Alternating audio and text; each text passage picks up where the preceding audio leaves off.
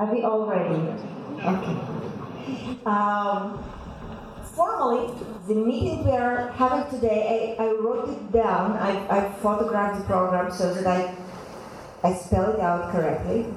It's called Fidelity on the relationship between fiction and autobiography.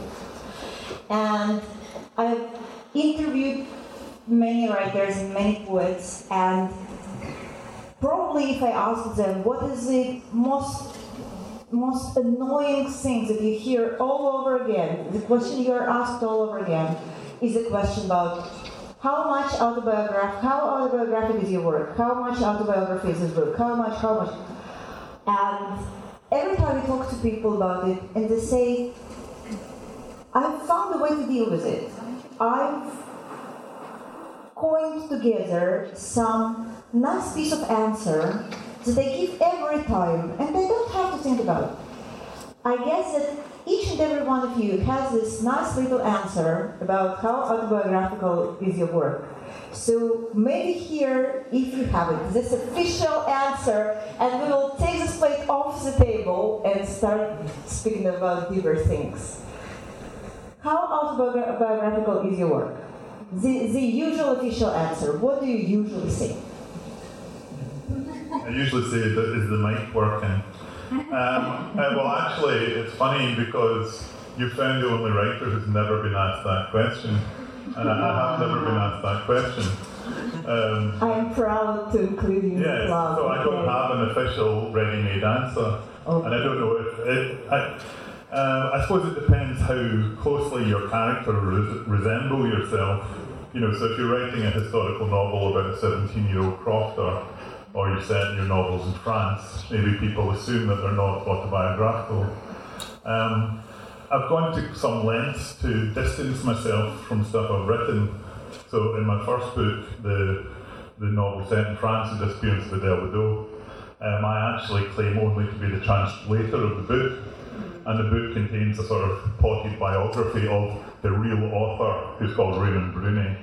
And it's a very obvious anagram of my own name. But what was quite strange was that um, people actually believed that Raymond Brunet existed, and it was actually a real French novel. Um, so, in some ways, I've kind of insulated myself from being asked that question. by pretending everything, everything, and then, then in his bloody project, all the documents are written by somebody that somebody else. I claim to have found them, so it seems to have worked. Very so, sneaky. I know, I'm really sneaky. It's mischievous and naughty. Um, okay. So, but yeah. Shall I pass on to Rupert? Yes, Rupert, do you have the go go go to answer? Yeah, um, for a number of years, I would say um, that the emotional content of the book was autobiographical, but nothing else was. That was a kind of stock answer. Um, but with Katherine Carlyle, my last novel, I, I preempted the question by saying, this is the most autobiographical book I've ever written, even though it's told by a 19 year old woman. Um, and of course, that like, they found that, I mean, journalists found that slightly intriguing. And then you could go on and say, well, I mean, it's autobiographical in the sense that um, I am writing as my daughter looking at myself as a father. So it's a, it's a switched, it's like switched autobiography. But, it, but in the sense that the book comes from a very personal place, I suppose it's, it has a certain amount of truth about it. But yeah, that's, that's as much as I can say. Okay, and I, I will later ask what actually this word means. You started to speak about it, but that's we will do this uh, on the next round. Gwendoline, stock answer. I don't have a stock answer, but I like Rupert's about emotional truth. So from now on, that's the one that I'm going to be wheeling out of the garage if that question should come up. They are very productive here. I'm working on fiction now, but thus far my books have been non-fiction, so it's not a question that I've had to field either. Um, there was a strong element of memoir in them, but there was no kind of things that might have been something but appeared to be something else. It was completely clear what it was. So I escaped that question. I do feel, as a journalist of many decades, though, that these stock questions are part of the sort of furniture. It's like saying hello, how are you? You know, and as writers, you know, let's not be too mean. It's it's, it's a way of entering a, a conversation, and I, I, don't get offended when people ask questions. No, it's not an offensive question. It's just a question. Offended, but you know, it's just, these are the these are the opening questions, and I don't I don't mind them. Do you mind them, and do you have a stock answer for them? Um, uh, well, as Graeme said, it depends what book you've written. So my last book, clearly, no one has mistaken me for a princess yet.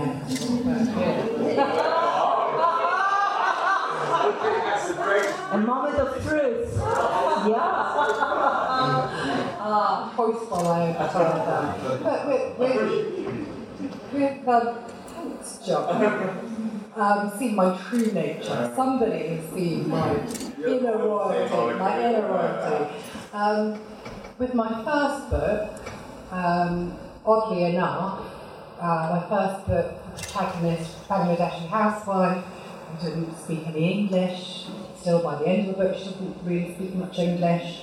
Um, people asked me often if that was my life story, which um, was kind of interesting because I do sort of picked up the language a little bit in, between times, you know, six months since um, uh, ending that chapter of my life and writing a book. So, you know, it's fine, it's amusing, it's quite an entertaining question to, to field and consider. My stock answer is. Um, a little bit of me in every single character that I've ever written. John? Well, I don't think the question applies to, to what I write, because I write um, dusty, critical stuff. But, um, I mean, we were, when we went on the tour of um, Tolstoy's house, I don't know if others are struck by it, but our guide, who was fantastic, I thought, wonderful, um, kept saying, po- pointing at portraits and saying, and I would love to know enough to know how authoritative these statements were. And that is the character, she became the character of blah blah. And he, of course, Tolstoy's great uncle, reappears as the character of Blah in, in, in Anna Karenina. And we heard about this quite a, quite a few times. And some of them sounded pretty convincing to me, and I ended up thinking, God, so Tolstoy's that kind of writer. He was that kind of writer. He put people into his books, and without without reflecting on the writing of anybody on this panel, it seems to me there are those kinds of writers. They're not better or worse than any other kinds, but you know, to take to take uh, if Tolstoy is one of those writers, there are, there are other great novelists who are like that, and there are great novelists who are totally not like that. Um, Jane Austen wasn't like that, I think. George Eliot was a bit like that. Um, uh, Saul Bellow's totally like that. Um, Philip Roth's quite like that. And so it's, it's, it's, I do think that it's a question which, in, as a critic, thinking about other people, does have different answers for different writers, and it's not a it's not a bad question at all to ask. And and those writers who put people or marriages or their own childhoods, you know, Dickens did it a bit into their novels. It's quite a significant thing about them. Here, I want to ask you if, if we start this from the reader's point of view. I, uh, I do some work with children and we read uh, Russian classics with kids 8 to 10 years old, Gogol and Chekhov and everything. And in Russia, you know that we have obsession with the great Russian writers. They're kind of cultural icons, and in a way, their cult was replacing religion, etc., etc., in, in opinion of many. So, uh, I'm always ready to the fact that these children will get, in a way, indoctrinated in school with the concept of great Russian writers who are, in a way, um, saints. And I'm trying to tell them every time that when you read a book, you can you can you can play a game you can read the book twice. Once before you know who the writer is, and another time after you know who this person was, how to live. And that will be two different books. I, I promise you almost always it will be two different books. I'm absolutely not sure that I'm right. So you are a critic, John. You you write about literature. Does it matter? Should the reader know? Should we tell as much as we can to the reader about the writer? Or, and there is another Russian, very, very Russian approach, it only clouds the meaning of the book. What, what, where do you go? Now, I'm completely nosy and I want to know, totally. And it's the same, it, to some extent, it's the same ignoble bit of me that when I read a profile of a writer or a filmmaker or an artist in a newspaper, I always, my eyes move down to the bit where you find out where they live and how many marriages they've had and because those things are important in anybody's life and I want to know about. So I want to know about that. I want to know about how writers made their money and how much money they made and who they slept with. Totally, totally. I always want to know it. As much of it as is possible. And especially the bits the writer didn't want me to know. Those are the best bits of all. Um, of course, but, but, that doesn't necessarily uh, help you make any difference to, to the books. And I think it's possible. I don't feel bad faith about that. I don't feel. Um, I don't feel that um, knowing, I don't know, to give an extreme example, knowing how cruel Dickens was to his wife and how hypocritical he was about his relationship with his mistress doesn't make, I genuinely don't think it makes any difference to me in my judgments of his books, because I never thought he was a morally instructive person anyway. I think you can only make a difference if you perhaps expect a writer to be some kind of moral exemplar, which I personally tend not to. Um, um, and I can imagine, you know, yes, if it was suddenly revealed to me, maybe that, I don't know, what can I think, that George Eliot was cheating on George Henry Lewes. Uh, yeah, maybe that would make a little bit of difference, but she wasn't, and she wasn't. so it would make a lot of difference if maybe it would make a bit of difference because okay. she was she is a sagacious writer, but. Bee, as a writer of nonfiction, as a reader of nonfiction, I often have feelings that authors of nonfiction are perceived as truth tellers, people who tell the truth about the world, or at least are expected, if they write nonfiction, to tell some kind of truth, to be some, somehow objective. And that gives me the feeling that when we speak about autobiographies, we somehow put the nonfiction authors to a high standard.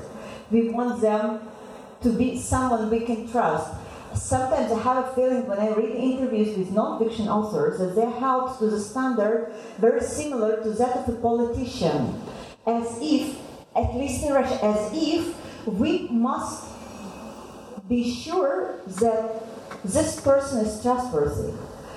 Do you have in any way that actually people who ask you about your life actually ask you about how truthful is your book, how truthful is your work? No. Thank God. Um, and in, in, my mind, it in no way is relatable to the work of a politician. Although I do describe it as political, um, I'm not job persuading. How, how you say it's it's nothing like the work of a politician, but they do describe it as political. Can you can you explain this? Yes, um, really I hope so. I write, for example, or have done recently, to um, give voice to areas that I felt very strongly about, um, or to, to, to look at, or to draw light and people's focus towards areas, or you know, a, a, different way of looking at the invasion of Iraq, or you know, a lost voice in history. And I think that that's a political action. People might not read it in the same way. People can read it however they want, but that, that's why I did it. I think for me, as a political act. Um, that's not the same as it being my job to run a country. It's just not the same. And to persuade people that what I'm doing is true, and to persuade people is necessarily my truth. And I've never felt actually any form of compulsion about persuading people to the truth or otherwise of what I was saying. I just assumed that they would believe me, perhaps naively. It never crossed my mind that there was Actually, any. it's very interesting that it, it, it doesn't cross our minds that when we write non-fiction, people can either believe or not.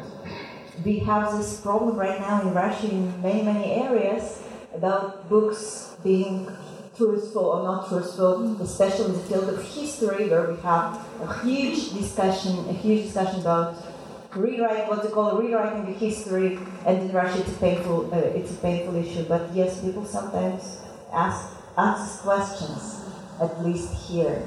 If you were able to ask a non-fiction author any personal question, what would that be? I mean, I like John. I'm very nosy. I love to pry. I love. Um, I, I, for example, really enjoyed hearing about you know the different ways that we work and write and interact and how we approach our work. I've enjoyed that very much. I don't make the distinction really in the approach between non-fiction and non-fiction. Mm-hmm. And I actually don't like the term non-fiction because it's just a, something that isn't something. Well, what's that? What, What is it? What would you call it? Documentary? I, don't, I, don't, I don't feel that I have to call it anything. Um, I just know that I'm not particularly keen on that label because Okay. it's just saying what it isn't. And there's so many versions as Okay. to what it could be. Okay. Um, what question would I like to ask another writer? The nosy stuff, I guess, like John. I, I, I'm interested in how they approach their work. I mean, I'd like to see more men being asked about housework, just for a change. I promise you, I promise you. I know. I promise you that the last question, the last question of this discussion, I will ask every man here about the housework. This is my promise. This will be our final act. Okay, okay. okay, okay. Then I, I'll, I'll reserve some time to it. Okay, but my next question is to Graeme. Somehow I read your biographies and I read your interviews, guys, and uh, I was, of course, I wasn't nosy, but I was fascinated with your personalities. And Graeme was the, the person there was almost no info about you. Nothing, almost nothing. The shortest Wikipedia article like ever. Yes. John wrote What? What? Why? Why? How did you do it? Uh, well, I don't. I, You just that stuff is. delete everything as soon as. I've never ever googled myself. I understand. You know, no, seriously, other people do. I don't. I have seen the Wikipedia. I think it's called a stop. I think the point is I'm not very well known. Um, so, yeah, but that, all that stuff is absolutely nothing to do with me. Nothing. I, I, you know, why would I care about what's said on Wikipedia? Having said that, my, my first novel contains no biographical note, um, which is quite unusual. It doesn't even say where I was born or where I live, because there's a, a there's a fictional author in the book, and I didn't want to undermine the idea of the fictional author because I'm only the translator. So, um, translator translators, as I've said many times over the last couple of days, and I know there are some in the room, are underappreciated.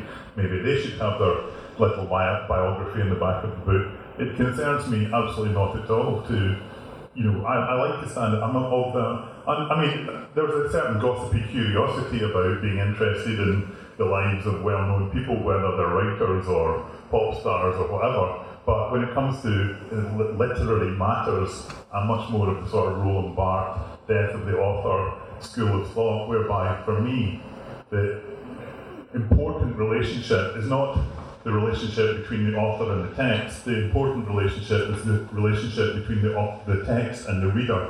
And when you mentioned the meaning of the text, the text doesn't have a meaning, it has different meanings. And when everybody reads your book, or they read it in a different country, they bring different meanings to it and they create their own meanings. And I think the, the sort of school of criticism whereby you interpret the work in relation to some conjecture, which is what it is, about authorial intention, or some relationship that you perceive between the author's biography and events in a novel, to me that's just not interesting. I'm, I'm not concerned when I read a book about what the author intended. I just don't care. And I really don't want, when people read my books, I don't want them to wonder what did, what did I intend. And when they ask me, I say, I don't know. I try. uh, My my project, if I have one, is to eliminate intention from my own work. So you know, I want the meaning to be created by the reader. I have to, to ask you to pass the microphone to Rupert here because this is this is a question to him. Just what he said. You made a very brave step writing an extremely autobiographical, uh, autobiographical book. This game has to, this part has to stop. It was, and I guess that when a person writes a book that is so much about his family and his life, it's very difficult, in my opinion, I don't know, this is a question, to distance yourself and to say, I didn't have intention, I didn't care how it will be read, I didn't. say No, no, no, no. Of course. I, I didn't have intention, I'm not ready to answer what the author meant. Did you did you have a feeling that it's very important how it will be read and how did you deal with all that? It's an interesting question because um, lot, when I wrote that book, a lot of people in audiences like this would say it's incredibly brave of you to lay yourself so bare, to be so painfully honest. Um, my answer often was if you want to hide really successfully, write a memoir. Because a memoir is, is simply a slice of your life, it's an aspect of you. And to go back to the truth or non truth of, of non fiction and fiction, I mean, my feeling is that, that memoirs are a lot, you know, memoirs are non fiction, but memoirs are a lot less true than novels, in my opinion. Because a memoir involves um, distortions and deletions and deceptions. There's always the ghostly presence of what you haven't said and what you're not allowed to say. When I, for instance, when I wrote my memoir, I knew in advance, uh, you know, every book is a gamble, but, but a memoir is a double gamble because um, first, you, you don't know whether you're going to be able to finish it or achieve it and um, produce the book. The second gamble with a memoir is will you be allowed to publish it? Uh, I was writing about people who were alive, my two brothers, my brother's wife. Um, it's no accident that most memoirs are about people who are dead. Most memoirs, people are writing about their parents. Uh, so I was attempting something pretty, in a way, pretty audacious. And, and there came a point when I had to write to both my brothers, one of whom I hadn't seen for 22 years, and say, Will you allow me to write this book? And if one of them said no, then I wouldn't have been able to. So, amazingly, they both gave me absolute permission to publish the book as it was, and they both said pretty much the same thing. They, they both said, um, you know, when I said, What did you think of it? They said, That's exactly how it was. That's how I remember it, which, which is extraordinary. But the, but the fact is, when I'm talking about distortions and, and, and deletions, and um, there was there was something I really wanted to include about my youngest brother, and uh, it was something he did when he was 17 in Trafalgar Square, uh, which involved it was a, it involved a stranger, um, someone he'd never met again, and I, I really this, this story would have um, had all kinds of resonance backwards and forwards through the book. Uh, But obviously, I wasn't going to be able to use that story because my brother has four children. His wife didn't even know that story. You know, his children certainly didn't. So you know, that's what I mean. A memoir is a is is um, a slippery beast. And Gwendoline talked to John here uh, on, on this stage a while ago, and you you two talked a lot about autobiographical motives in your prose, and you said right now that some of some part of the character is uh, is close close to you. Uh, Certain age, yeah. Yes, certain. Yeah, you said that the, the, the characters of your book age with you in a Yeah. way that they have some family patterns um, similar to yours, etc., etc.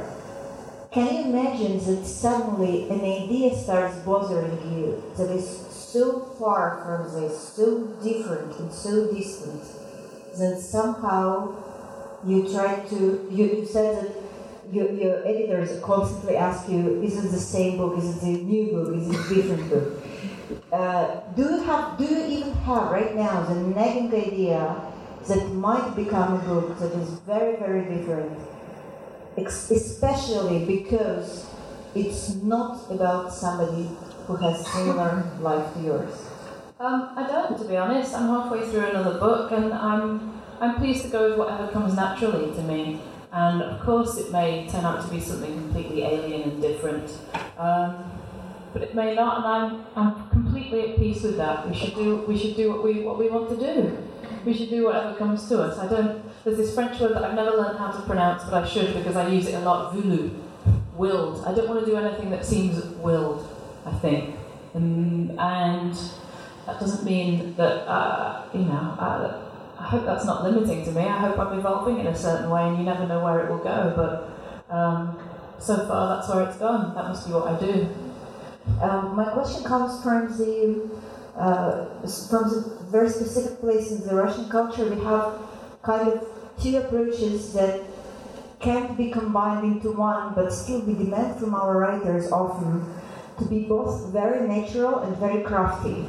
Mm-hmm. It's uh, uh, it's impossible to explain how, at the same time, a person has to be a natural genius who writes in a flow and goes with what's good with what feels right for him, and at the same time, and there are many idioms in Russian, works with the language, uh, improves his craft, etc., etc.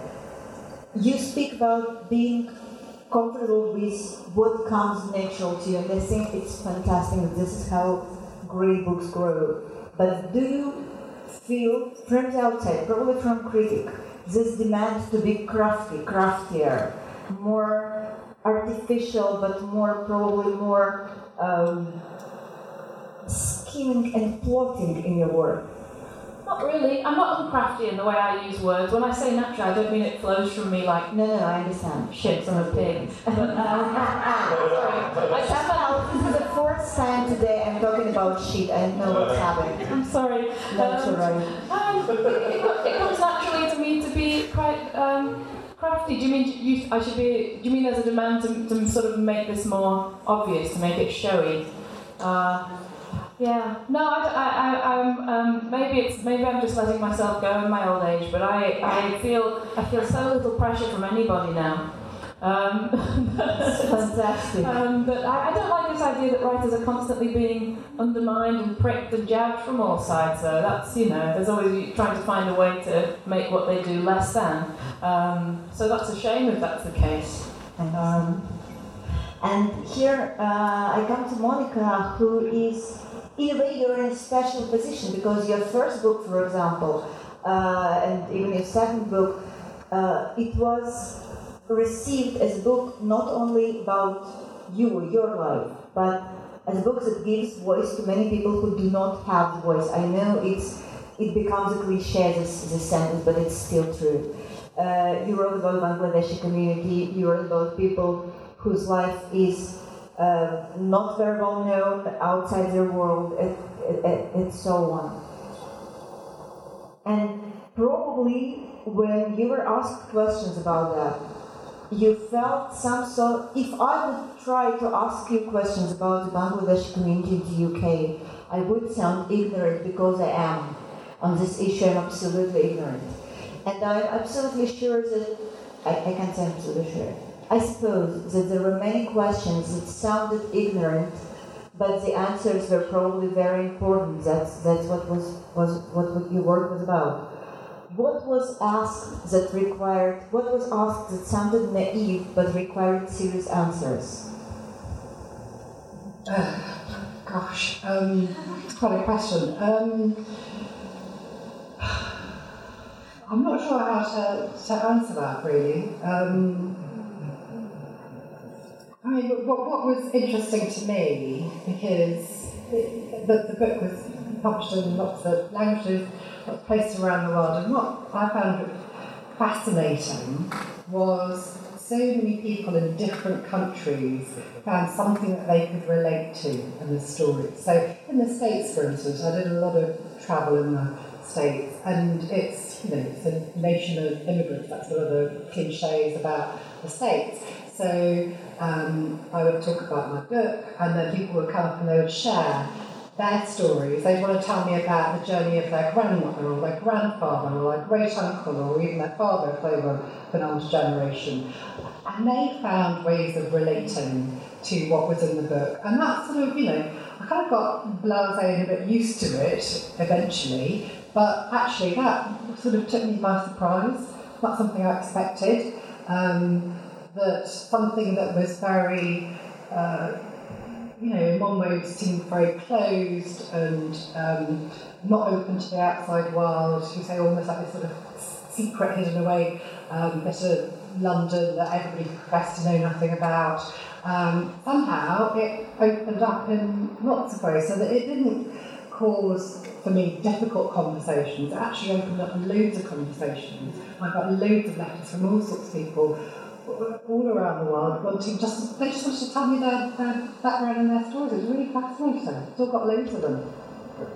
And um, when we speak about giving voice to someone or speaking in the name of some group of people, I know that very often authors fall into this into this group description whether they want it or not. Women being asked whether they speak or treated as if, as writers, they speak for all women or all women their age or all women of their ethnicity uh, every person speaking for their suddenly is asked as if he or she was speaking uh, uh, in the name of their ethnic group or their age group or any other kind of group. Um, I'll start with John. John, have you been? Not, not, not that I wandered at all there. Okay. No, I just thought it was going to Monica, and I was just No. thinking, ah, Monica, how you going to dead back this one? Nothing scary. What was? Were you asked to speak for all critics, or were you ever treated as? What? What, what was? What? What kind of group were you treated as? A, of what kind of group? I can't say it in English. Were treated as a part of? Ah. Yeah, which groups do you suggest, Monica?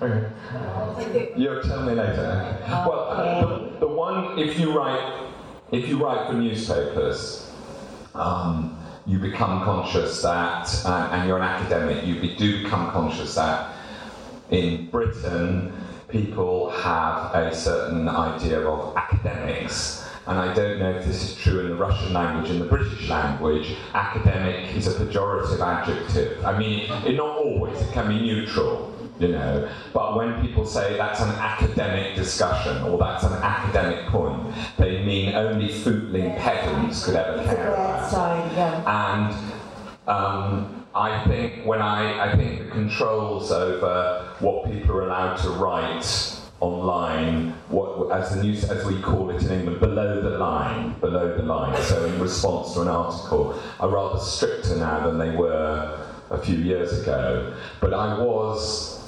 taken aback by how splenetic um, many people seem to feel about those who had jobs in higher education, and especially if they were professors. And they would reply, write and say, Well, John Mullan is lying on his velvet cushions, smoking a hookah. You know, no, it's. And, and Is this what academics do in uh, UK? uh, this is what this is what some people find it convenient to believe academics do, and uh, so I have, I suppose, the honest answer. It's not a terribly interesting thing, I don't think, and it's not a very burdensome thing, but. Um, you know, academics have a have a peculiar cultural place, and if you start writing, you know, it would be after all the only reason I the newspaper asked me to write is because I'm an academic.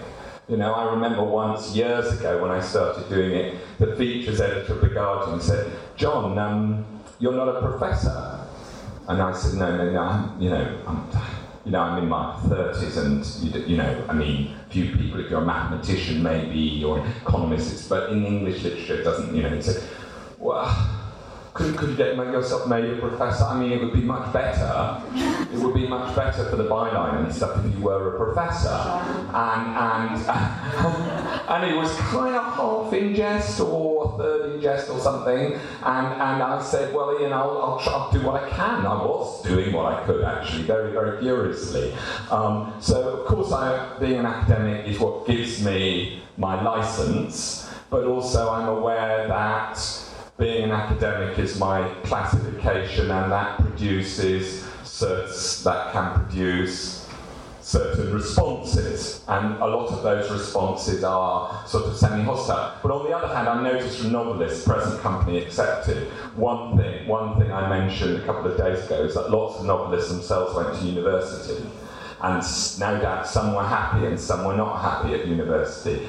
But it, most literary academics note with rueful pleasure the fact that a lot of novelists can't help but go back to university in their novels. I don't know if you've noticed this. How many novels have bits set in universities? And even though the academics in those novels often are represented rather satirically, it's clear that you know people yearn for university as well as laugh at it.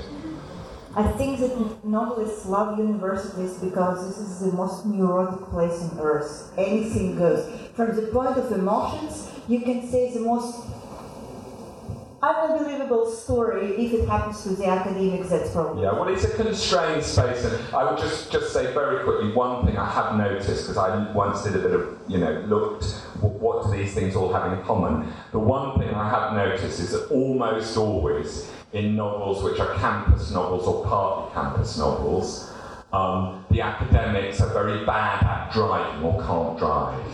And this, this has no basis in reality at all. Academics are no worse at driving than doctors or solicitors. But it's actually true. And, uh, and On Beauty, one of the novels I mentioned a couple of days ago, which is another campus novel, uh, partly so, um, the plot turns on the fact that the male protagonist is hopeless at driving and, and I remember Lucky Jim, he, he can't drive, you know, none of them can drive. And this is obviously some sort of metaphor for the fact that academics are thought to be incapable of coping with the world, really. Reality at all. And we know another category of people who stereotypically can't drive, and that's women. Uh, we know another stereotype of that kind. Brie, I'll, uh, uh, I'll ask you, sorry, Bee, I'll ask you about what groups do you fall into when you are asked about to speak in the name of all group? What what is that group? Um, he is he is asked about academics. Yes. You are. Uh, well, uh, mm, I don't ask myself to speak, so I don't know. I don't. I really don't know how to answer it. Um, I mean, it could be a number of different things. I, you know, I'm a writer. I'm a journalist. Um, I suppose I'm called upon at, at, times for my feminist views. I'm known to be outspoken on that, so I guess if I get clumped into a group, it would be that. Um, but you know, this. I, what, what, I don't call myself an activism because no, no. What do they call you? I don't know. You don't know. No. Um, let me ask you about feminism and about. I know that probably every author, whether a man or a woman, who has whoever says that he is he thinks something about gender equality, no matter what, something positive about gender equality, will be asked again and again, as a feminist, or all feminists think that, or every feminist does, mm, what are you being asked in this, in, in this field? What questions I get asked as a member of that group? Um, yeah it could be anything from you know the representation of women in history, women writers. You know, I currently live in India. That's got an interesting, you know, there's a lot of interesting gender data at stake. I don't really think that I've got anything much more to add on that. Sorry. Is there something that they never ask? Something that they should ask you? Um. Have will. People do ask me that. People do ask about the characters in the book, so that does get asked. Um, I don't know. Something you would like to tell about you or your activities or your group? Okay, well, I'd like to, you know, move it off me if you don't mind. And, and Yeah. given that the, the, you know, the topic of this debate was about fidelity, it's fun. This is going completely off on a tangent, but I had a really interesting conversation with Sasha when we walked up here about fidelity and about translation. And I've got huge admiration for people who translate. And for me, this is an endless debate. I've, I've attempted um, translations of poems from Latin American Spanish into English. And our debate was on the subject of fidelity. She, you, uh, correct me if I'm wrong, it's Mrs. Gaskell, and you and we talked about those long sentences, and you said you've been very faithful to that. Charlotte Bronte actually Charlotte Bronte, sorry. Um, you know, and I, I was wondering if you know whether Gaskell. Thank you. But the, the, the debate that we had was along the lines of, you know, is your fidelity to. She was writing for a particular audience. If you're translating that and rendering it for a new audience, is your fidelity to them as well as to the as well as to the work? And I know there's a lot of translators in the audience and people who've had their work translated. I just thought that might be. That's my way of deflecting the question I couldn't That was, answer. that was And I'm hoping that it's going to get some traction. shameless. It was Yeah, fantastic. has it worked? Come on, somebody. okay. Um, Rupert, as someone whose work was translated many, many times, um, first of all, when we speak about translations to the languages you do understand, how does it feel? Is it still your book? When you can read it and you understand it, but it's in a different language, is it still your book? Is it yours in the same manner as it was? Well, I mean, I, I speak, um, I mean, I speak Italian and French and German and Spanish, but I speak them all at quite a primitive level, which means that, you know, if someone from one of those countries came up to me now and launched into conversation, I'd find it quite difficult.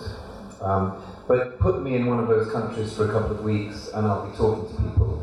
So my language is at that sort of level. It's not, I think the only language I'm really comfortable reading in um, at any great length is probably French because I studied that until I was about 17 or 18. Um, but even with French translations, um, I do not actually go through what what the translator has produced, and I'm generally never sent the translations anyway. If you're lucky, what you get is a translator uh, communicating with you in some way. So they, rather like a, a copy editor or um, an editor, they will have questions, um, and I love that when that happens because. Uh, because you know it's a chance to clear up things they might have got wrong otherwise. Every now and then, however, I come across some ex- something extraordinary. I mean, one of my books, my third book, uh, my third novel, was translated into Dutch. It's not a language I know, so I couldn't really play a part. Um, but I did notice that the, dedica- the dedication, wa- I, I dedicated my second novel to um, my brother and my girlfriend. So I said, you know, for my brother Robin, for Robin and for Kate. Um, since Kate was still my girlfriend for the third novel, I decided to dedicate it completely to her. So I put all Kate's, K A T E apostrophe S, meaning this is all for Kate. They translated it as all Kates with no apostrophe, all the Kates in the world. Why, why would I dedicate Probably that was, Kates in the world? that was the most generous pickup line in history. Absolutely. I didn't get any letters though. Um, Kate's, Kate's are known for being ungrateful, yeah.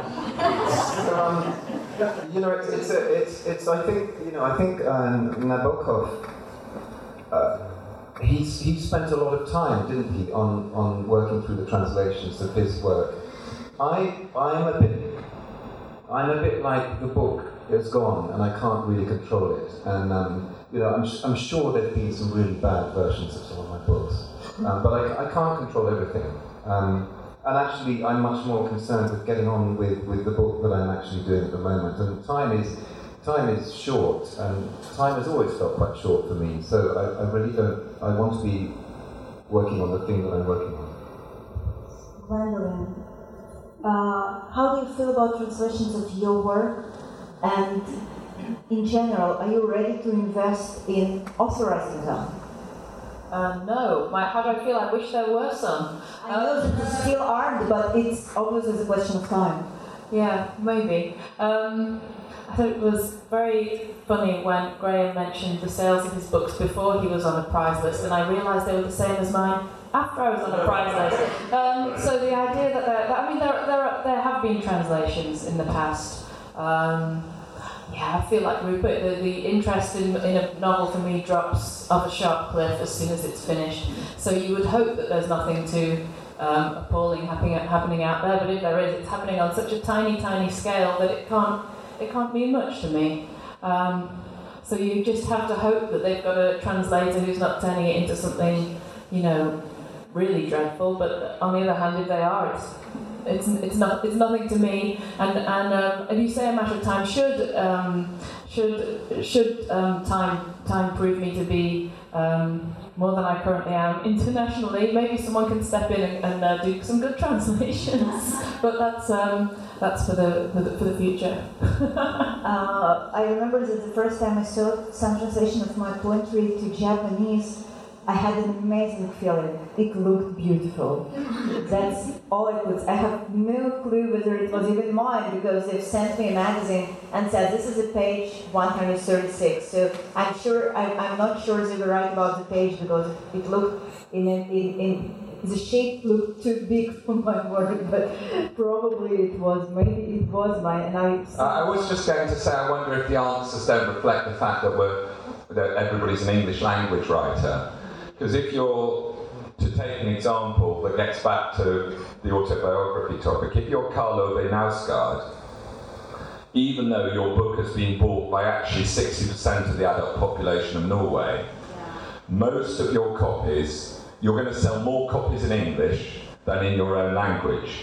So it's no wonder that when you meet him, his translator's with him, he's having supper with him. He's a, it's a very important relationship. And of course, that partly reflects his success and so on, that he, as it were, can afford to nurture that relationship. But he knows that in the short term and even more in the longer term, most of his readers are going to be reading it not in 43 languages, which it has been translated into, but in one particular language, which is English. So that translator, I don't know, maybe he cares also about his Italian translator and his in French translator, but I kind of suspect not. I suspect so that is a, an, a nuance to add to it. I think. Yeah, that's a good point. I think my anxiety would be more when I the, the amount of translated fiction I read, um, and you do you do th- you do wonder sometimes. Gosh, I wonder I wonder if I'm getting the real flavour of this. But I think what I've done is found translators I trust, and I tend to think, oh, I'll, I'll go with their imprimatur and see see what book they're, and I'll notice that they don't always write the same you know, the, the prose doesn't feel the same with every book. But I think, yeah, that's true actually. Writing in, in the English language, it's more coming the other way that you have you have this little worry about fidelity. In fact, I'll, I'll shut up in a second, but also, actually, Knausgaard says that now when he rereads his stuff, he doesn't reread it in the Norwegian, he rereads it in the English. And that, that when, I, when I interviewed him about about one volume of his of his autobiography, I'm a big fan of his, I have to say. Um, uh, he had, he said, oh, I, I read it again, and I read it in English, and he said, actually, I can't remember what I said in the Norwegian, because he's absolutely, he's fluent, he's utterly fluent in English, and he says that for a couple of his volumes, the English sentences are with him, and the Norwegian ones he's forgotten himself. This is one of say that uh, William Weaver, I think, was his translator, improved his work as well. Yeah. Garcia says that it, it, it, meant probably the same thing, but the, the English translator was a better writer than right. him, which I thought was really kind of. Appreciating their translators. Yeah. yeah.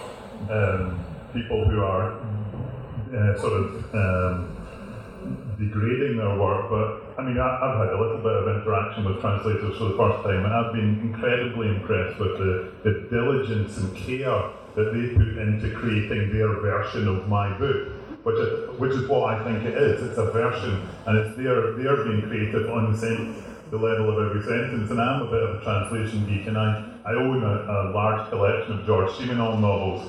and some of the Simenon novels have got different titles in their uh, American and English versions. Um, and some of the translations of the titles are very strange. There's one called, in the French, called Antoine et Julie, and in the English it's called The Magician, which is quite a change. And I sort of occasionally find myself reading a Simenon book that I get far in and like, I think I've read this one before. A lot of them are very similar. And uh, I sometimes Simenon has a very plain, very simple style that you would think was relatively easy to translate.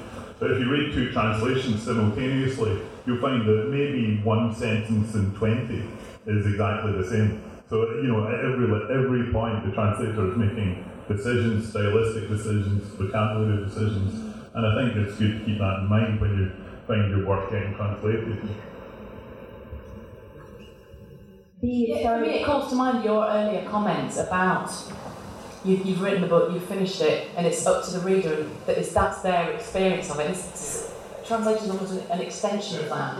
It's like a, it's, it's like a new set of nerve endings that go out and touch another surface and have a separate interaction in its onwards. Like, but Eco's, Eco's, Eco's another example of an author who was selling many more copies in translation into English, just just English, than in his native Italian. So, I mean, he's a, he was a good guy and he had a good translator, but also there are sound commercial reasons why he would care very much about who was translating and how. I just have to drop a note here that in Soviet Union there was a fantastic phenomenon of uh, Western or Eastern writers getting reached by being published in the Soviet Union because in Soviet Union there was tradition, please, the translators here please correct me, of publishing uh, books with enormous, with, with enormous um, uh, quantities.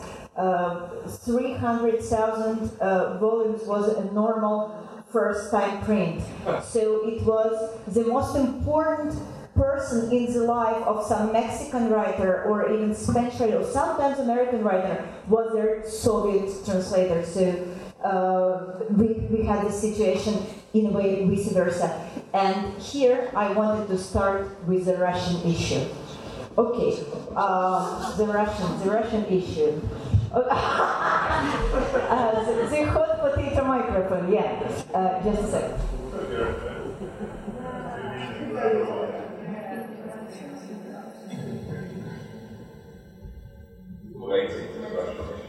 Can you imagine being Let's start one by one. Let's start with Rupert. I don't know why.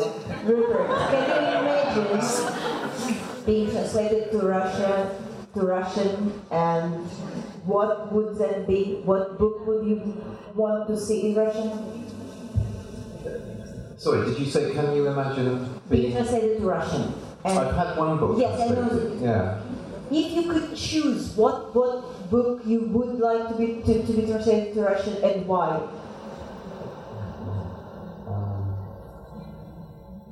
Everybody hates this question. I love it. I'm kidding. I'm asking for the first time. Well, I mean, I, I guess the, the obvious thing to say would be it, it's hard for me to, to, to, sort of think back and remember everything I've written because there's quite a lot of it.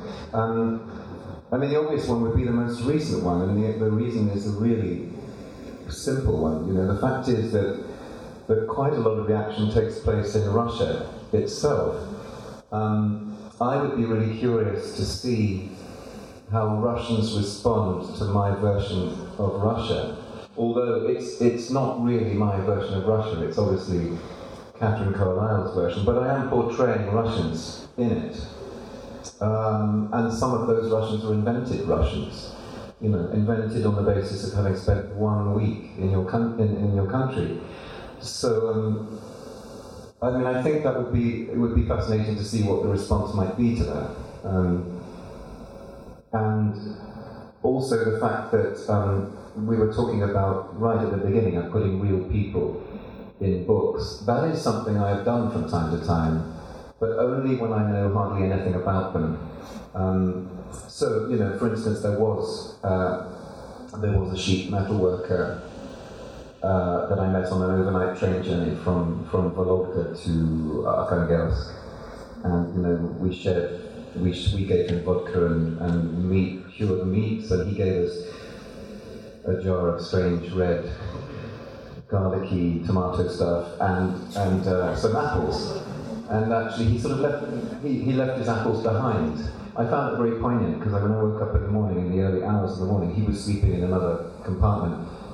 There were, Ser- I can't remember his name, I called him Sergei. Um, Sergei's apples were still there. But you know, he's a real, and, and, and I used, um, I actually used something he did, which was uh, a after a certain amount of vodka, he took out his mobile phone, and it was this incredibly ancient Nokia. It was the kind of phone that I had in about nine, uh, 2001, and um, and he there was a music function on it, and he he uh, he said, "This is these are my songs. I want to play my songs."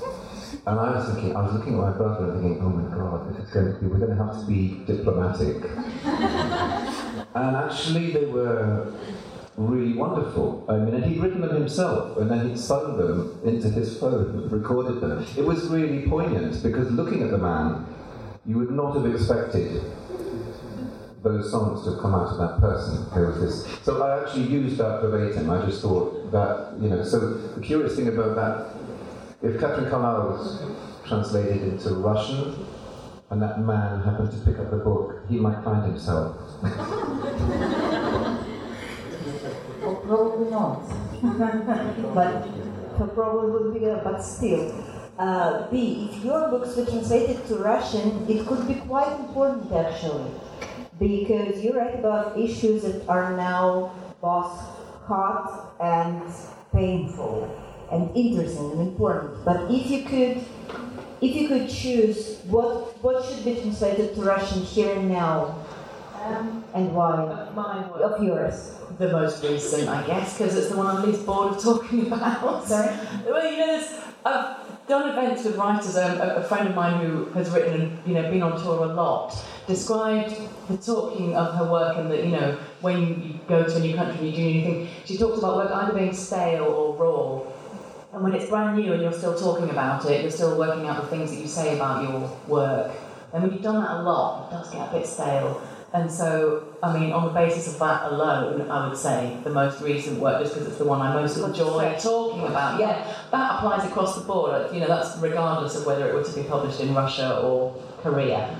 Um, so, I guess your question is, what is it about our work that connects particularly to Russia? For example, it can be one reason why you would like it. I mean, I like it because I'd like to come back here. I'd like, I, I really want to go to Siberia. British Council, please. No, I, you know, it's, a, it's an important message anyway. I, I, you know, I would say this, wouldn't I? But I think the things that I'm writing about in the book have serious traction in every country, and most certainly here. You know, from what I've gleaned from talking to young Russian women, um, some of the gains. Debate me on this by all means, but some of the gains that were made in recent decades are being rolled back by the rise of the role of the church, for example, in Russian life. Um, you know, Russia put the first woman in space. Uh, I don't think America ever would have done that. Say what you like about the space race and all of the politics that went behind it. I just find that quite remarkable. Um, yet, I'm not sure I see that kind of innovation, if you like, in, in terms of gender politics taking place now in Russia. I would like to ask Monica about that because your work, as we said, is about a different world, a world even less known here than in the UK. If you could choose a book, and not only choose a book to be translated, but choose a book to speak about to Russians, to speak about in Russia, what that would be? One of yours. Oh, uh, well, any of them would be nice. Yes,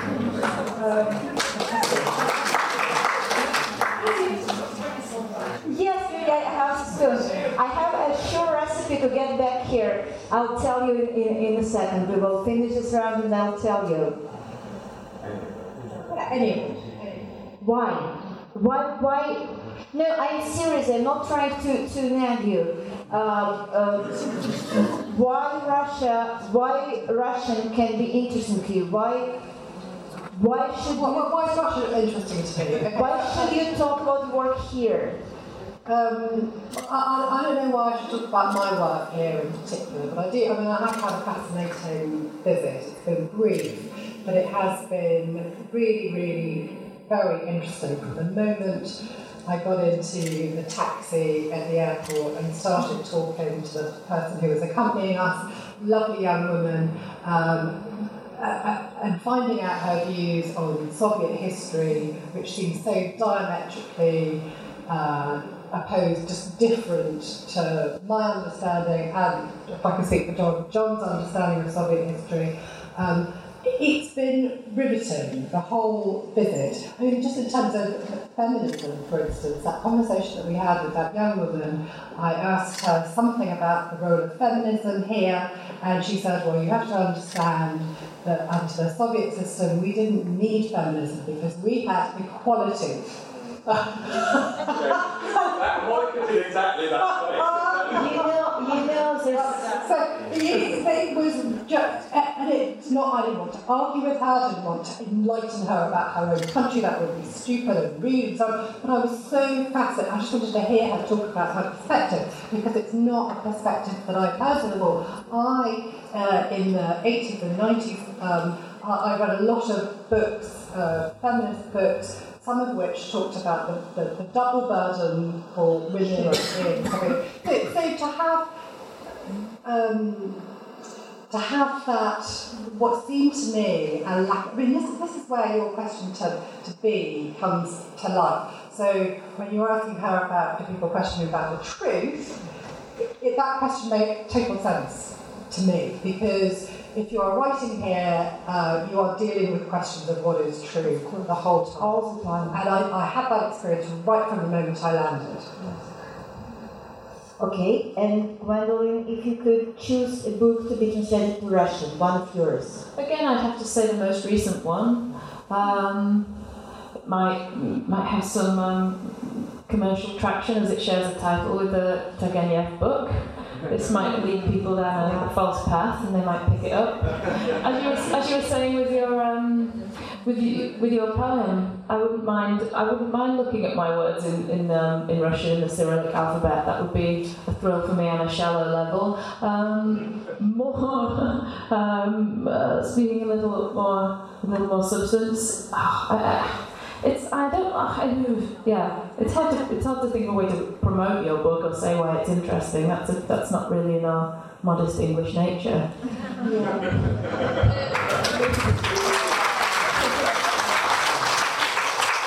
John, in the modest English nature, please, what would be your choice of book to be translated to Russian?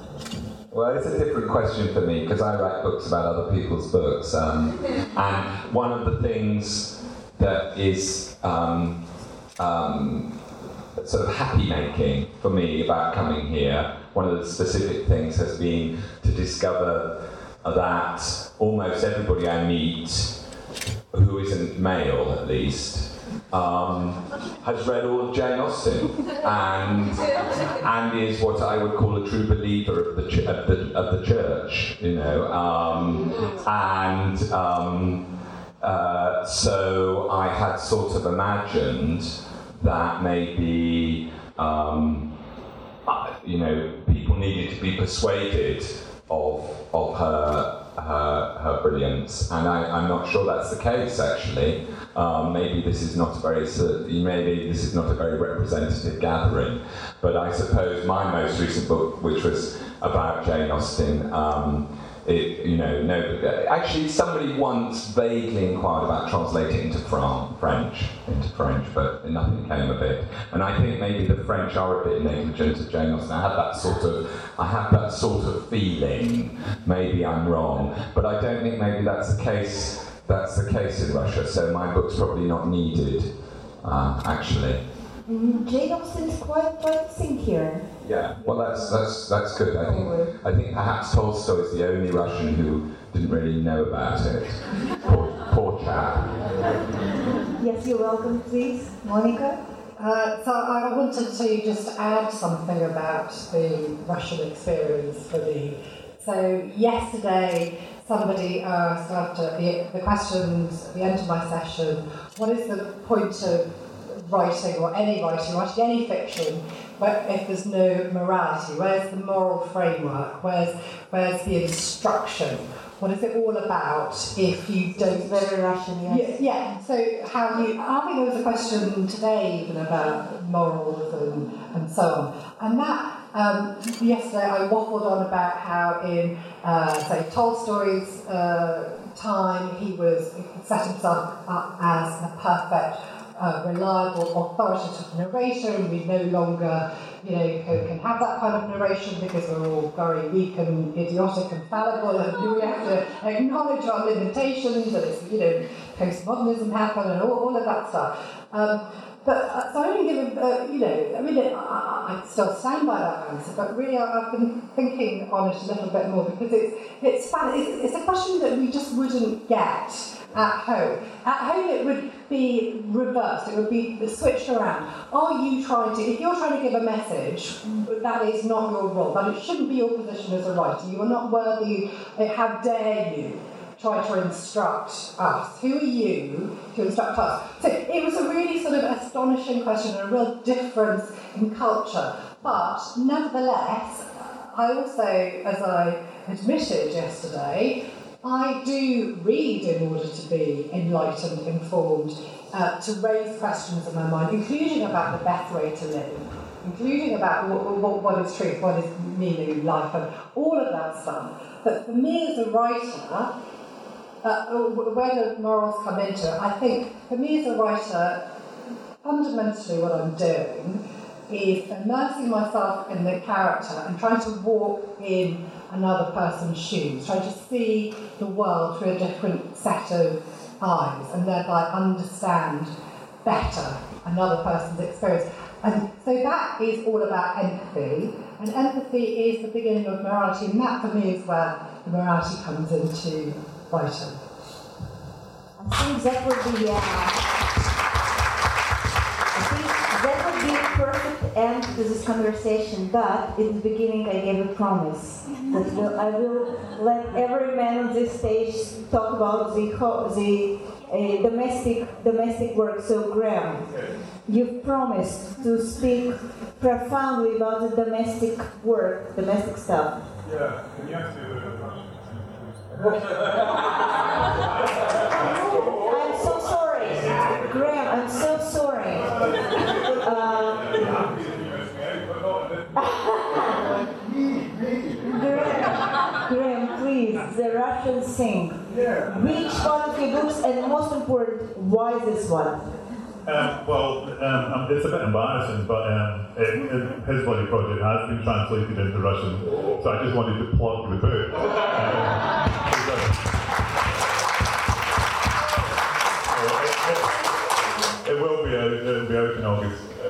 I mean, it's a huge, it's a huge. I mean, it's, like we, we're talking about writing in English, and I think you, you I was in Estonia, and Estonia is a country, and the, the language of a million speakers. And if you're writing, it's a bit like Norwegian, you're writing in Estonian, your audience is very, very small, and you know, there's so much uh, work written in the English language. I'm talking to various people about the Russian writers, the contemporary writers that aren't translated into English. There's so much work written in English in the first place all over the world, um, but also I think in Britain we're rather insular um, and we're not maybe so open to uh, reading foreign works. I wouldn't include myself in that, but I don't have the opportunity to read these works. So it's a tremendous privilege when you write in English. You already have this enormous, um, you know, I, I, don't know what the, the number of speakers of English in the world is, but it's, you know, a lot. You know, it's more than Estonian. Yeah, I think you're on stage statistical Yeah, yeah, more more than Estonian official. Um, so, and then then when you get, you know, if you're lucky enough to be translated or a publisher abroad find something in your book that they feel will appeal to their their audience in their country. I mean, it's it's, it's humbling, and you know, I've talked about at various points over the couple of days how interesting it is to find how readers in different countries. I'm sure everybody's experienced this you know, respond to different aspects of your book. So it's, it's, it's really, really fascinating and, you know, it's a privilege. First of all, now first of all, congratulations on your Russian book. This is His Bloody Project. Его кровавый проект. Она выйдет в августе. Congratulations, this is the first thing. Okay, second, uh, about domestic work. You promised. I live with my, I call her my girlfriend, but she's really my, my in effect, my wife. She's lived, we've lived together for 15 years. Um, I, I do all the bathroom cleaning. Um, I do 90% of the cooking. Uh, she does most of the dishes because she, she says she likes doing the dishes, and I hate doing the dishes, partly because I'm quite tall and standing over the sink gives me a sore back.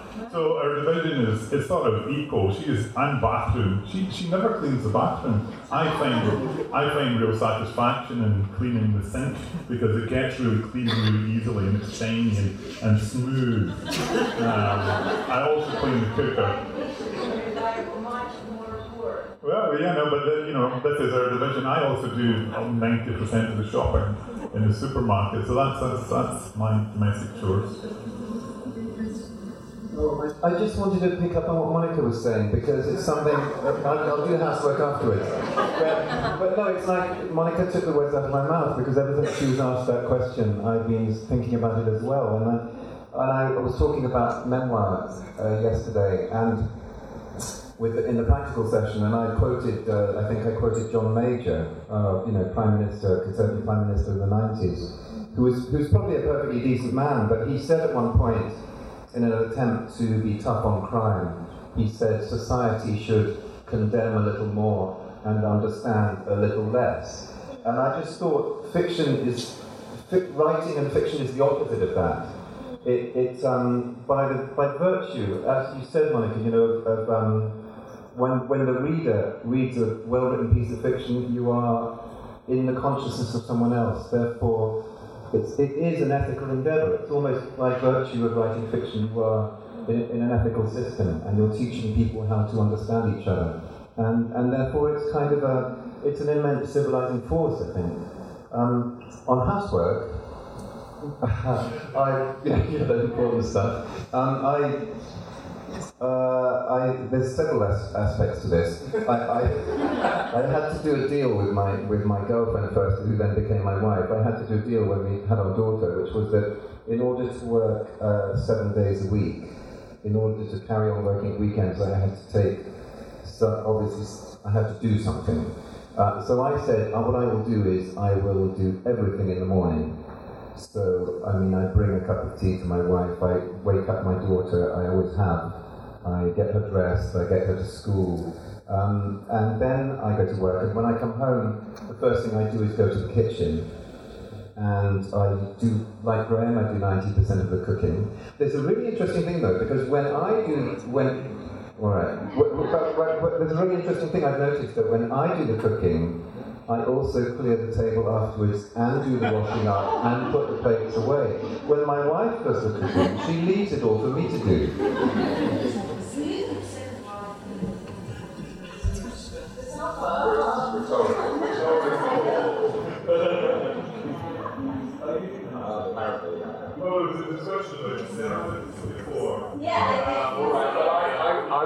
Up to the fact. First of all, I, do, I do the bit which reflects best on me, which is I think it's it's not uncommon. Um, I yeah, I do ninety five percent of the cooking. my, I remember my mother telling me she was brought up in the 1950s in Hertfordshire, and I think you know this was characteristic. They had quite a lot of domestic servants, even though her father was a doctor. It's nothing special, but they did. Had a cook, and she said her mother, who was quite posh, only cooked for dinner parties. And really, my wife only really cooked. She's an excellent cook, but she's a doctor, and that gives her bragging rights of every single kind. And it makes it impossible really for me to say, God, I'm knackered. I've had such a knackering day.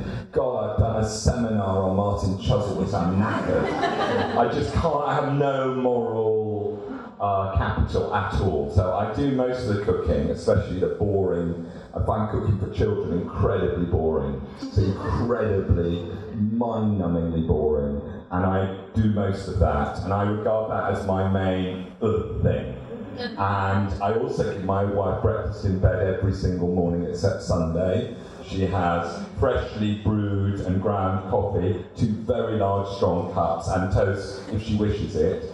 And she has that every morning, and that's kind of the deal. And I sort of think she would find it really, really hard to leave me. I think she would find it incredibly hard. I hope this isn't podcast in any way, but but I have to I have to tell you, and because it's evasive not to, we have a cleaner. We have a cleaner, and um, I do no cleaning, and occasionally my wife has a kind of what what my daughter calls white tornado phase, where she gets up on a Saturday and goes, This house is, I won't say what she says, is terrible. And she goes on a major dramatic clean and she spends a lot and gets us to help her in a sort of way. Um, but, but actually, uh, you know, yes, and like, I'm afraid, I mean, it's, I don't know how, what the Russian thing is, but my, my, most of my middle-aged friends, professional, in professional careers, who have a job and a reasonable professional salary, have a cleaner probably once a week. Doesn't mean they don't do any housework, uh, but it means that some of the tasks, cleaning the bathroom, I haven't cleaned the bathroom for a long, long time.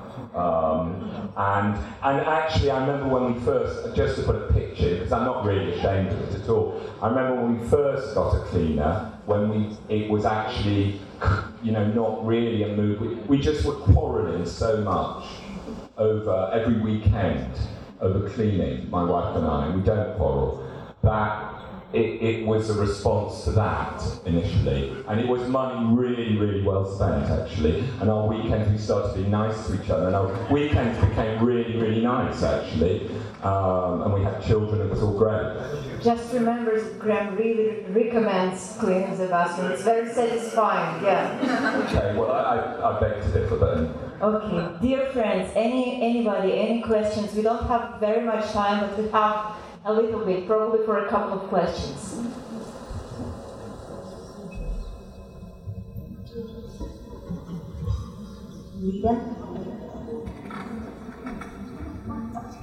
Um, I believe this is a question to the five. Um, if you um, have, uh, if you have to go to your uh, friend's birthday party, uh, would you bring uh, a present, and the present is your book? Um, gift uh, wrapped, would you do it? Uh, if yes, then why? If not, then why? I would, I would never do that. Um, not as a birthday present. I might give a copy of my book as a dedicated copy to a friend. As a birthday present, that would make me a poor friend, a cheap, a cheapskate, and a narcissist. So, um, I could come up with something better. A bottle's always appreciated.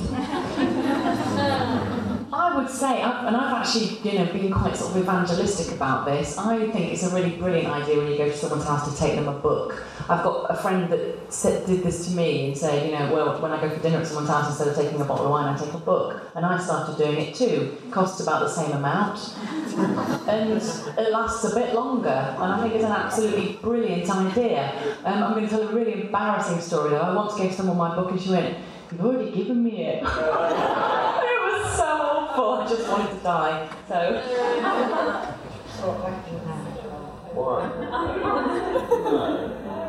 no, I, well, I, I agree with Gwendoline, but I would give. I mean, I thought I thought you were going to ask. A, oh, I shouldn't. I shouldn't say a more interesting question. I thought you were going to ask. I thought you were going to ask what book by somebody else would you take? No, no, no. no. Okay. Well, I'm actually. I'm absolutely with Gwendoline. I wouldn't. I would give a present of my of a book by me um, uh, especially if I thought somebody liked Jane Austen and had read it, but but um, but not as a birthday present. But I do get phases where I think about what Bee says, where I get a certain book that I feel evangelical about, and I start giving it to everybody, not just all the time, but for presents, for Christmas, or. And I remember there was a time when I think I'm reasonably safe because I know Monica really likes this book. Um, I remember when um, the Edward St Aubyn Quintet came out in one volume, the Patrick Melrose novels, which are these are fantastic. Yeah, I know that and people will have heard But there was a phase when I felt most people hadn't actually heard of them, and I sort of bought 10 copies, and every time it was the birthday of somebody who was even vaguely literate, I gave them that. And, you know, I felt that's okay. well, I do know him, and he's a tricky customer, you know, but he, I, I wouldn't even dare tell him that, because he would think of some fantastically scathing riposte. Like, uh, how unimaginative of you. it could have been just one copy, you could have varied a bit, you know. Um, if somebody doesn't already have my book, they're not my friend, so I wouldn't be going to their birthday. Right, you just, just I was going to say that. Um, but uh, the, other, the other thing is, if you reverse it, you know, I mean, if if, if um, someone who is a writer, a writer friend of mine, brought a copy of their own book and gave it to me, that's an odd thing to do because I would expect to have, I would have bought it already. They, they shouldn't have to give it to me. we need to earn money as our friends to buy our book. Yeah. Any, anybody else? Anybody else? Tell us uh, your opinion. Uh, who is the most significant and important English uh, writer nowadays, except you, Paul, of course? The most important contemporary, contemporary, right? Contemporary English writer, in your opinion. Important contemporary English writer, in your opinion, right now. This is really difficult for me because um, I'm I read uh, I read a lot of British fiction, but present company accepted, it tends to be from Scotland, Wales, or Ireland, weirdly. And then I go further afield. I go to America and I, I go to Europe. Um, probably Ishiguro, actually, because Ishiguro has has a kind of um, reputation for being um, kind of uh, not safe exactly, but he's sort of he's he's approachable and um, he's popular and he's widely read and but I think there's something really unusual about what he does. Uh, he, I think he's a much stranger writer than people give him credit for. I mean, I think he he's not risk averse. You know, he takes huge risks and, and, and each book is feels like a, um, moving in, in, a different direction and a big challenge. So, so um, I think. Um, present company accepted it, it would be him. When? Oh, significance. It's the most significant and most important. Oh. That's the hard bit. That's the hard bit. That's if, I I mean, if you if you suggest somebody you really admire, that's much easier, isn't it? yeah. Looking for an easy way out. Uh, I'll, I'll come back to I'm going to say Ali Smith. I think she's an extremely brilliant and influential writer. The work that of hers that I've read, I've found profoundly useful, as well as an extraordinary sort of artistic experience. But I think two reasons that make her important are one that um, you know she wrote the most recently a response to Brexit, and I found it really, you know, the defining topic of our time. So I was glad to see the start of an artistic response to that. But secondly, and this sort of goes back to whether we expect moral conduct or admirable, admirable behaviour from our writers, I've seen her talk very passionately as an advocate in favour of public libraries. And that to me makes her a force for good in this world. And so for those reasons I would nominate her as a significant and important person.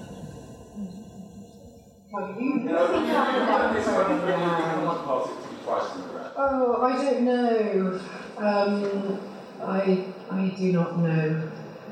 I mean, it's just such a hard question. I mean, I could, I could pick, you know, let, I could give you a long list. Maybe if you could name an author that must be read, somebody you really should uh, read. Okay, I'm just going to give you one book which um, I have thoroughly enjoyed and found very. Um, I actually used that terrible word, improving, but it made me think. It was a book that made me think um, in a way that a contemporary writer has. Uh, I mean, think in a different way. And it's a book by a writer who you almost certainly won't have heard of, called Zia Haider Rahman, who is a British Bangladeshi author. And his novel is called first novel. It's called In Light of What We Know. And it's, I mean, when, when books are described as novels of ideas, they rarely turn out to be that, but this is that rare beast because it actually is a novel of ideas.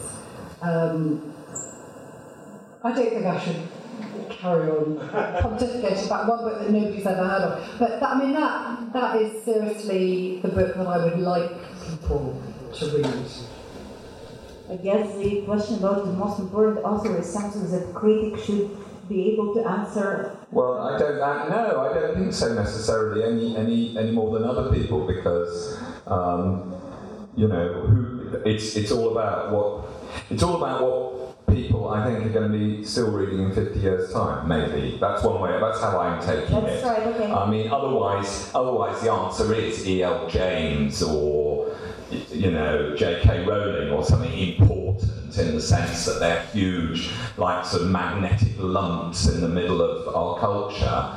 Um, if important means sort of aesthetically important, morally important, um, literarily important, and it's all a guessing game. And I, I was thinking, you know, w- w- your brother saying saying to you, Rupert, you know, you'll be really successful after you're dead. Ironically, I think quite a lot of novelists are really successful and admired now. The one thing, especially if they've done well enough with their sales, so they don't not actually have to worry anymore too much. I think there are quite a few novelists who who the one thing that maybe they do worry slightly about is will anybody read me after I'm dead? And of course, it's an unanswerable question for them. Um, if it's a favourite thing, I've already said it. I think Edward St Aubyn sort of actually autobiographical five novel thing. I don't know if he'll ever be able to equal it because I think he's it may have something to do with the intensity of the material as well as his talent as a writer. But it's not important in the sense that it's hugely, you know, he hasn't he's always grumping about how he hasn't got any prizes and nobody buys the blinking books and he's uh, you know No, I don't think which one was that?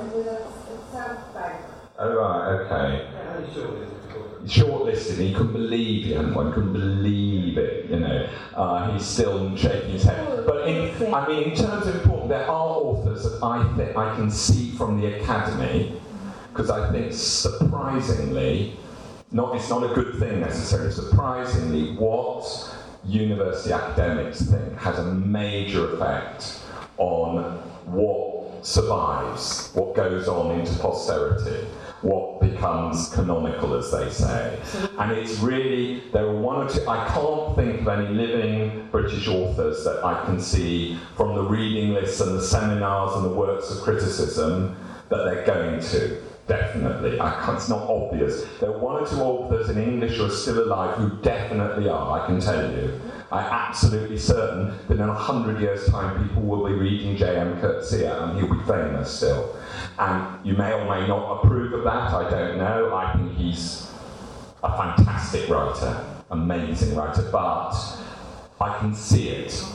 There are, it- you know, it's not just there are lots of people saying, oh, it's not just he's got the Nobel Prize and the Booker Prize and all that sort of stuff. I just can see it. He's, he's, people teach him alongside Conrad in British universities, and, and that's gonna, so he will survive. I mean, he's not, he's not, of course, British, but he definitely will. Well, he's here to stay. Yeah, yeah, yeah. I mean, I don't know. He probably smugly knows that, but but I, you know, I, I can I can just tell you it's true. Grant. Um, I, I think I'd like to make the case for Nicki Minaj. I'm only joking. I sort of, uh, I don't even remember what dance I did. Um, I, uh, it's a, I, as everybody said, it's really hard, really hard question to ans- answer anyway, especially when you're looking at present day stuff, because you, it's only really, you know, and people like John do have a role, and critics people who write about books. I actually don't read very much contemporary British fiction. Um, if, you want a, fav- a sort of book that I'd recommend, a contemporary book, um, um, a book I read very recently by Kate Summerscale called uh, The Wicked Boy. And this is a book that, in a way, I found improving. Uh, it's a book about a 14 year old boy who killed his mother in uh, late 19th century London. And it takes you, as a reader, through this incredible story where he was uh, housed in Broadmoor, uh, the, which was uh, England's uh, hospital for the criminally insane, but had an incredibly enlightened regime. And I don't want to give away at every section of the book. You think it can become more interesting, and each section is so utterly compelling. And um, by the end of the book, it's so moving. And there's a story about somebody who did something. He is called the Wicked Boy, and by the end of the book, it's just it's wonderfully moving. So I, I don't know if that's an important book or if she's an important writer, but it's a beautifully written book, brilliantly researched non-fiction book. Um, that's the book I would recommend. Um, I did escape. Uh, again, I, I, think we're right to think about posterity because that's what will prove what what's um, any good or not, what has any purchase. I think. Um, so we can't know about that. The writers who I think that phrase, you know, through, through whom the language lives. I love Claire Louise Bennett and I love Alan Warner. Um, they're the two writers whose books I wait for. Um, so that must mean something. um, means something to me. I, yeah, I don't know about important. Dear friends, you are fantastic. And you are very generous and very sincere. Thank you for that. And we work wonderful, wonderfully as a group. So thank you. The last question. The last question. One last question. Okay, don't relax. Don't relax. Breathe. Uh, it's very short. Breathe. Uh, will you tell us what was it like when the six of you met for the first time? Somebody, one one person, please. Who wants to speak for the group again? Okay, then. we were we were like sort of. Um, cats checking each other out, suspiciously sniffing. Um, and we found each other to be uh, friendly, sympathetic creatures. I get on with, I, I can't think of anyone who's a, a, a, reader who I don't get on with in the main, honourable exception. So we got on famously, and um, we sort of met each other in dribs and drabs on various planes and taxis. And um, of course, and in our underwear last night. We know each other quite well. Lydia knows has reached parts of, parts of us that uh, no one else can reach. Um, um, Lydia, chef d'orchestre. We've pledged eternal fealty. Um, so that's, that's the answer. Yes, exactly. Yeah.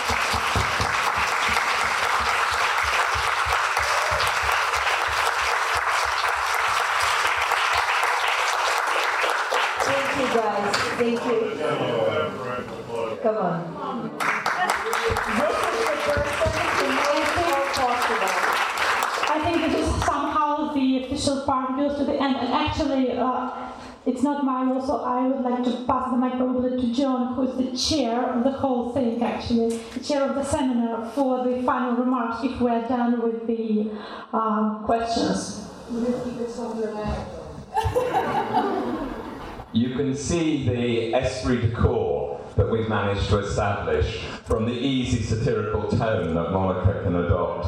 Actually, I haven't, I'm knackered really, I'm knackered, so I haven't thought of anything, so you'll be glad to know, Monica, the remarks must be brief of necessity. Um, so uh, I did want to, I'm sure the writers would all want me, first of all, to thank the British Council, uh, or Lydia, of course, and Cortina, but also everybody else. I hope you don't mind me doing it collectively, okay? And also Yulia, on behalf of, now will I pronounce it right, Yasnaya Polyana? Yeah, right.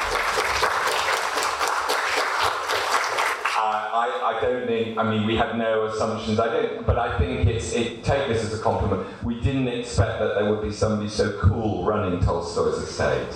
And um, uh, so thank you to, we all, we're all very grateful to, to everybody who's helped organise it.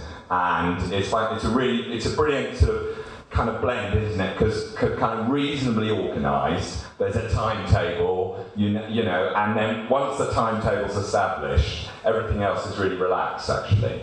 And that's kind of it's a real lesson. Um, and I remember actually Margaret, if I might cite, Margaret Atwood once saying to me how she planned a novel. She said, I do the chronology, And once I've got the chronology, everything else is invention, you know. And uh, Jane Austen, how did she write her novels? We don't know. We don't know, but you're right. It's going to be a bit longer. It's going to be a bit longer than I thought. Oh shit. Um, but it's a real. It's a, what she did was she got almanacs, she got diaries, and she she got a timeline for everything, really really precise, and then everything else could be invented. And so um, I think the whole timetable plus liberation is, is a really good British Council model. And I want to say thanks to my to my author. I think of them slightly proprietorial way now as my authors, and um, and I mean I, I like writers, you know I like writers. Otherwise, otherwise it'd be weird. And my life would be very weird. Um, and um, I will be able to say, I'll get home and, and somebody will ask my wife will say, what were the writers like? And I will say the truth. They're really different, each one's really different, I really like them all. So but we developed, I think we got an esprit de corps, didn't we? Sort of, yeah.